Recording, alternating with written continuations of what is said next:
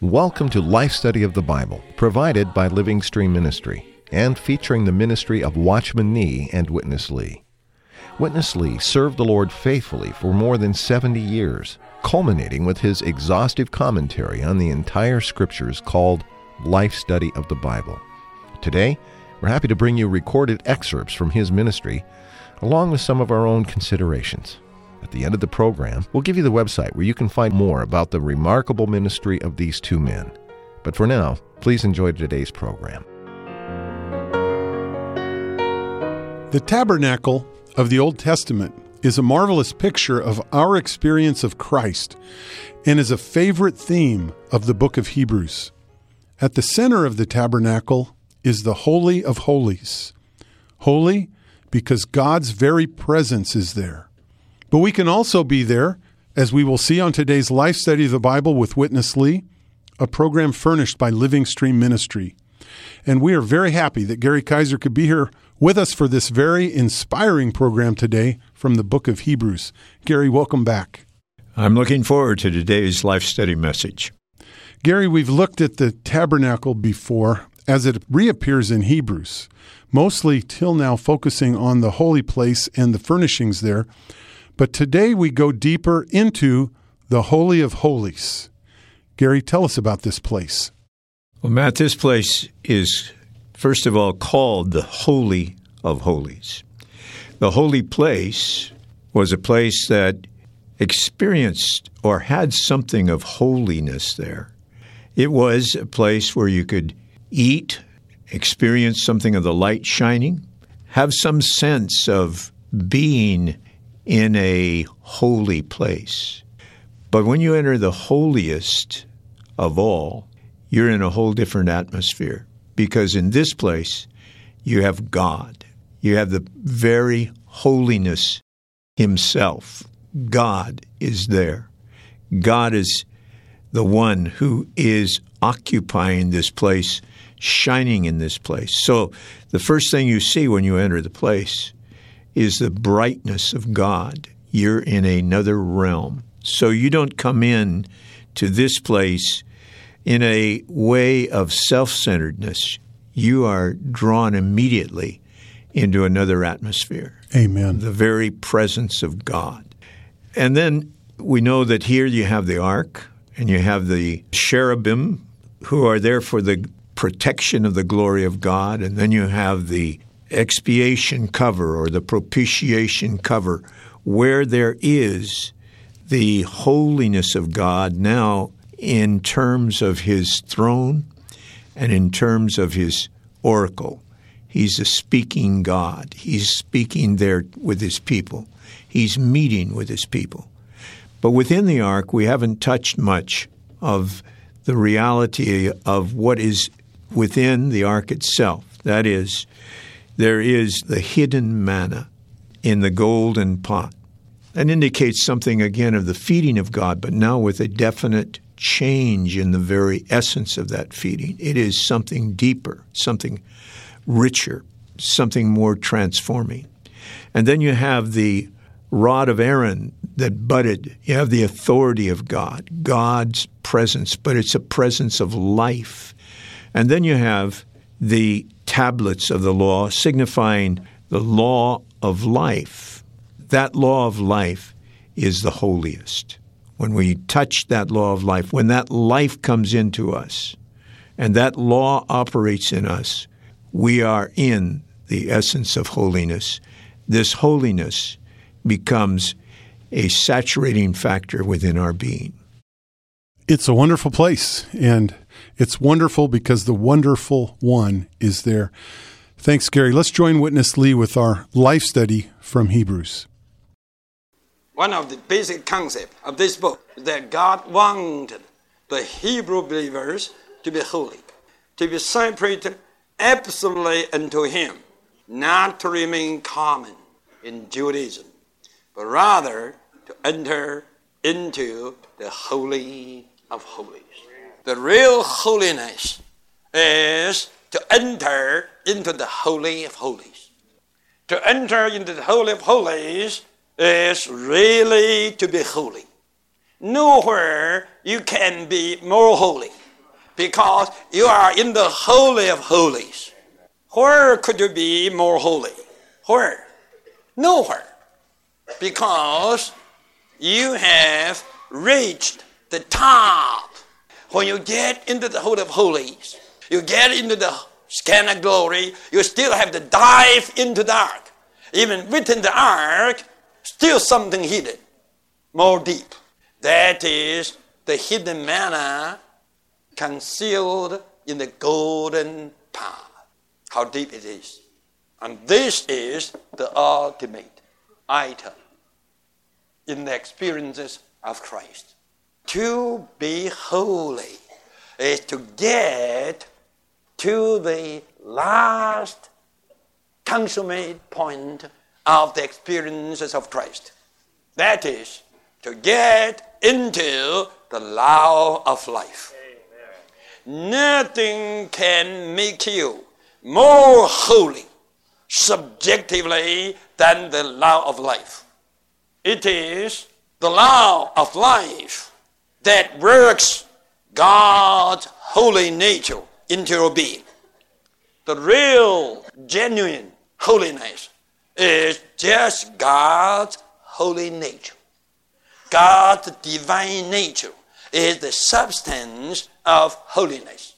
Nothing else can work God's divine nature into your whole being but the law of life. I say again, this book of Hebrews is to uh, carry us on and on into the Holy of Holies with the intention that we may reach the contents of the Ark of Testimony. And the contents of the Ark of Testimony are just the three things the hidden manna, the budding rod, and the law of life. Both the hidden manna and the budding rod are for our enjoyment, for our privilege. But the law of life is only for God working. God is working Himself into our being as our holiness. By what? By the law of life. God's intention is that we would forsake everything else but the Holy of Holies. God's intention is that we would get into the Holy of Holies, we may have the genuine holiness. But many of us, like the Hebrew believers in the ancient time, would not cooperate with God in this way. So God, under His sovereignty, He raises up the discipline to put us into this intention. The staggering Hebrew believers were wandering in their mind, not following the Lord in their spirit. The persecution by Judaism as a discipline by the Father of Spirit forced them to turn from their mind to their spirit which is mentioned in 4:12, that they may partake of God's holy nature, which is holiness. Gary, we've seen that one of the basic themes of this book is that God wants his people to be holy. That's quite a challenge for us. We heard that to be holy today is just to be in the Holy of Holies and that God's discipline in this age is somewhat designed to help bring us into the Holy of Holies. Gary, is this consistent with your experience? Absolutely. I think it's very touching to realize that God is working Himself into us as holiness by the law of life within us. That law of life is in our spirit. And so there is a consistent need to learn to turn as he used the word here, to turn from the mind to the spirit. When he uses that kind of speaking, he is not indicating that we should be mindless in our way, but it is to point out that our natural mind is in opposition to the law of life within our spirit. So God has to operate in us in a way of discipline to bring us into harmony with what is within our spirit. The desire within our spirit is real. We have a deep desire within to match God in His holiness. But there is something in our being which is resisting that. So many times the self is expressed rather than God within us. So the Lord within us may indicate that His desire is for us to move in a certain direction.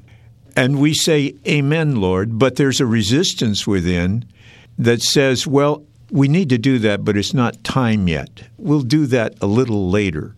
That kind of resistance fully distracts us from the righteousness of God. When He is confronted with this, He operates in us with a discipline. That discipline may be the, our environment, it may be something within ourselves. It may be the sense of the loss of His presence, which is the deepest concern for us. But it may be that our relatives, our friends, members of the body are indicating something that is working within us to drive us to the Lord, to abandon our resistance and to be one with Him in what He's doing. So we ourselves are impotent to change what we are. We need the very nature of God. God's discipline is outward, but the result is inward, opening to Him, turning to Him, and finally taking His way. Thanks, Gary. Let's go back to Witness Lee. Discipline is for holiness, resulting in righteousness. In theological teaching, holiness follows righteousness. But in a practical sense, holiness after righteousness is a doctrinal sense. And righteousness after holiness is a practical sense. Turn to 1 Corinthians 6 11. Let me read to you. And such were some of you. But ye were washed, but ye were justified, but ye were sanctified. Here it says, ye were sanctified first. Ye were sanctified before you were justified. So you have two senses, two aspects of this one thing. That is, in one sense, sanctification is after justification. That is in a doctrinal sense. But in another sense, in a practical sense, justification is after sanctification. So here it says what? Discipline is for holiness that results in righteousness. Righteousness is the result of holiness. Holiness is the inward nature, the nature of the divine life. Surely this has to come first. Righteousness is the outward behavior, the behavior of the sanctified believers. I tell you, if you have never been permeated with God's holy nature within, you could never have the proper righteousness in your behavior without. So you can see, first of all, we have to be wrought by the law of life with God's divine nature. Then we will have an outward behavior. That is the issue of the inward holiness.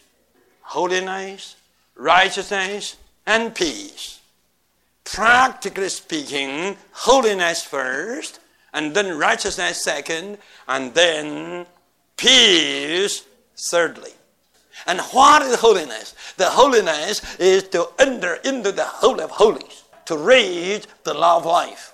Then, when you will be saturated with God's holy nature, then you will have spontaneously an issue.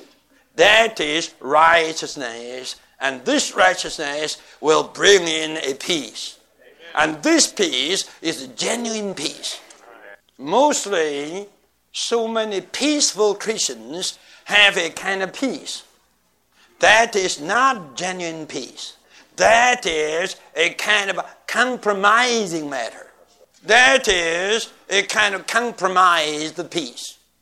Oh, Father, on the eighth day, would you agree that I go to the Christian assembly the first day of the week? And the seventh day, I go with you to the temple. I like to be in peace with you. This is to compromise in order to keep a peace. But by keeping peace this way, you just sacrifice your holiness. Gary, this was a really good comparison with these three key words and how Witness Lee put them together holiness, righteousness, and peace. What's the relationship, the connection between these three words, Gary? Well, holiness is, first of all, not a prescribed way of behavior. Neither is it a kind of attitude in the mind. Holiness is God Himself operating within us. And in our experience, holiness is absolute separation to God. It's focusing our attention on Him. It's an experience of losing our soul life, losing our natural way of doing things, and losing even our religious way of doing things. We have to realize holiness is not a behavior, it is God Himself wrought into our being. Righteousness is being right with God and right with men. It's not an effort on our part to be right. And surprisingly to us, many times righteousness is a way that is God Himself living through us. And when I say surprise, for instance, the Lord Jesus said, If someone strikes you on the cheek, turn the other cheek. If someone forces you to go a mile, go a second mile. Righteousness there is submission. Righteousness is not a kind of behavior of demanding the right thing, in our opinion. Many times we take righteousness in the way of we are being righteous to insist on this kind of behavior, our way. But that's not God's righteousness. That's the man trying to establish his own sense of what he thinks is right in behalf of his particular view, not on behalf of God. And we need a real separation to God in our nature so that we know how to be with others in our behavior. The nature of God in us is inward. The behavior without is an outward expression of that righteousness within. And it again forces us to deal with our natural man, that we are not here implementing some kind of proper behavior. We're here living another life. We're here constituted with the nature of God being expressed in the way we live. When we have that, then we have peace. But our peace is never a compromise.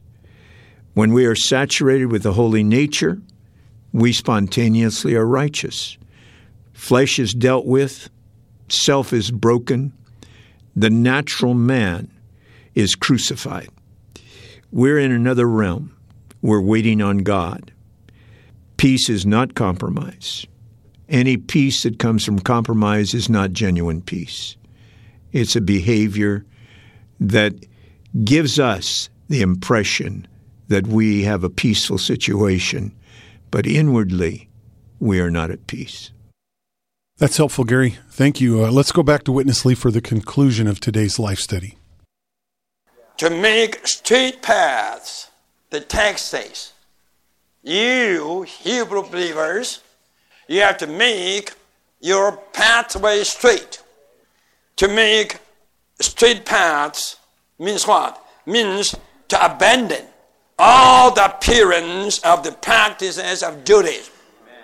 Don't go to the temple on Sabbath day with your father. That makes the path of the new covenant full of curves. The new covenant way must be a straight way, no curve. But you Hebrew brothers are what? Are compromising with your parents, teachers, friends, all your compromising activities are just curves. Many Christians today, they have seen the new covenant way. They knew that is the right way, but they dare not to pay the full price, then they compromise. God never honored this kind of compromisers. What is to make the way straight? To make the path straight, abandon an appearance of things that is not of God's new covenant way. All those staggering Hebrew Christians, they were lame. The Greek word means dislocated, just like a member to be put out of joint. To be out of joint is not to be fallen to apostasy. You see, all those Hebrew staggering believers, they were in a danger to fall into apostasy, heresy of Judaism. They were not fallen yet, but they were staggering. Just like your ankle is out of joint. You see my point? Your ankle is out of joint. It's easy for you to fall down and fall off the right way. But rather, what is to be healed? That is, may be fully brought into the new covenant way. The proper Christian life must be balanced with peace and holiness. Don't just try to be peaceful with people.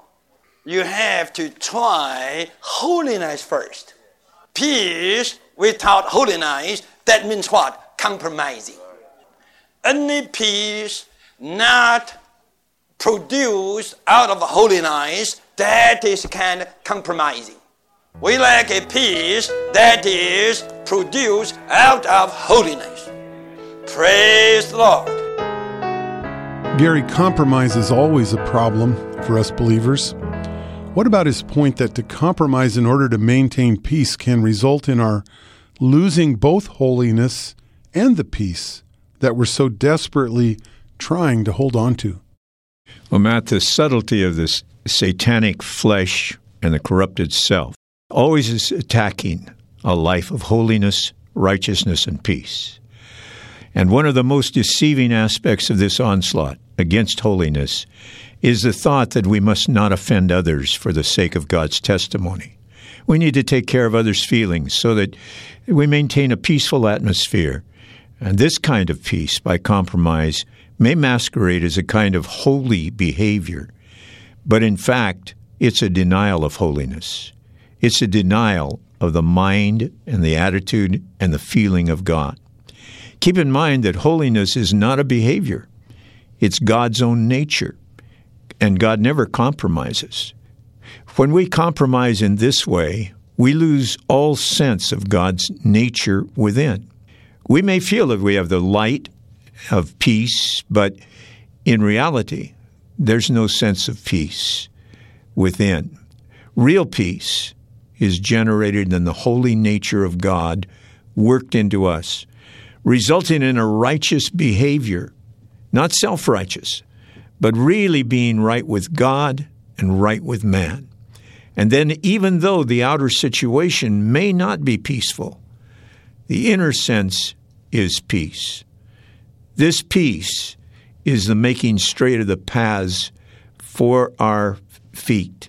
I think it's helpful here, Matt, to read the verses in chapter 12 of Hebrews from verse 12 through 15. Therefore, set straight the hands which hang down and the paralyzed knees, and make straight paths for your feet, that what is lame may not be put out of joint, but rather may be healed. Pursue peace with all men and sanctification, without which no one will see the Lord, looking carefully lest anyone fall away from the grace of God, lest any root of bitterness springing up trouble you, and through this many be defiled. This portion of the word really matches today's situation, in which there's a great emphasis on not offending others. Be careful what you say. Don't say this, don't say that. You have to apologize for this, you have to apologize for that. All of this is human uh, manipulation. It has nothing to do with righteousness, it has nothing to do with holiness. And if we follow these things, our very nature becomes the center of what we are doing, the old nature, the old creation. And that puts us out of joint. That puts, uh, dislocates our joints in terms of our walk with the Lord. We have to make straight our paths, being filled with His holiness, being righteous in our behavior, and enjoying the peace of God in our daily living. Well, Gary, great program today. We always enjoy when you spend time with us. Thanks for coming in. It's a joy to be with you, Matt. And thank you also very much for listening today. We enjoy it when you spend time with us and also call us to let us know how you're enjoying these programs. Our phone number is 1 888 Life Study. That's 1 888 543 3788. On behalf of Gary Kaiser, I'm Matt Miller. Thank you for listening today.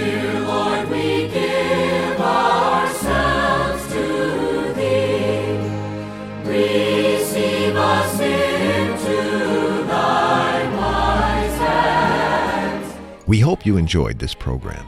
For more information on Witness Lee and Watchman Nee, please visit our website, lsm.org. Again, that's lsm.org. Thanks for listening today.